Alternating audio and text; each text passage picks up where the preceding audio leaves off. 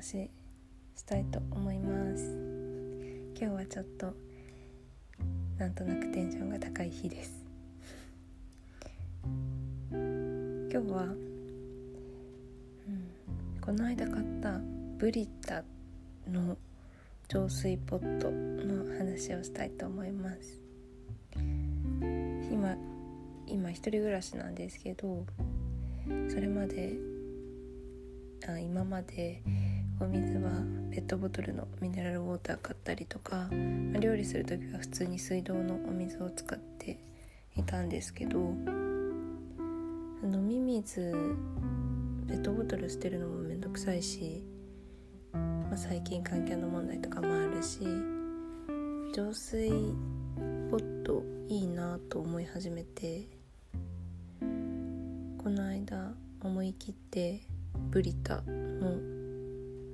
名前がちょっと何だったかな。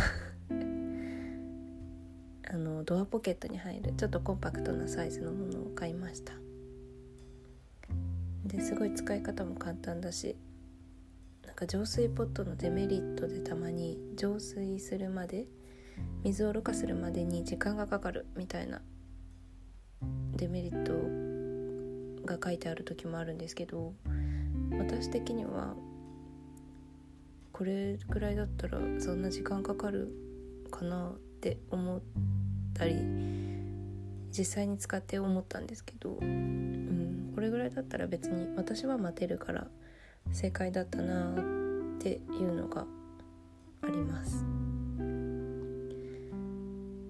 お水も普通にめちゃくちゃ美味しいしまあ癖がない感じですかね。うん。これから夏なので水分補給とかしたり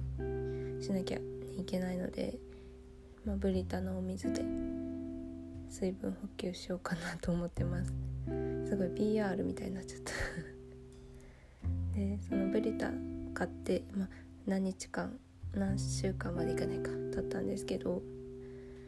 口コミとかなんかまとめとかサイトで有名なものであればあるほどメリットデメリットとかこういう人におすすめとか、ま、そのおすすめっていうのはありがたいんですけどなんかメリットデメリットこういう人にはおすすめできませんみたいなのってすごいあの私も気にするから見るしありがたい反面それに左右されすぎるのもやっぱり良くないよなと今回改めて思いました。ずっと浄水ポットが欲しいなと思って悩んでたのでめちゃくちゃいろんななんかブログだったりとか購入品レビューみたいな比較動画とかすごい見たんですけど結局まあ普通の 何て言うんだろう自分でいいなと思うもの買ったんですけど確かにそういうのは参考にはなるけどそれを全部真に受けすぎるのってやっぱり良くないなっていうのを改めて感じました。最近そういう結構考えを持つ人って多いと思うんですけど情報がやっぱり多すぎるれば多すぎるほどそれに左右されずにそれを参考にしつつも100%それを真に受けないみたいな姿勢ってこの情報がすごいいっぱいある中ですごい大事だなと思いました。あまりに 真に受けなさすぎて 失敗したこともなくはないんですけど 通販とかネットショッピングで、それはそれでまあ勉強ということでいいかなと。思ってます、うん、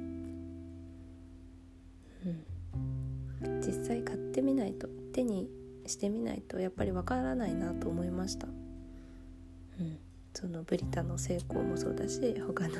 ちょっと私の失敗もそうだし。うん。すごくいい勉強になりました。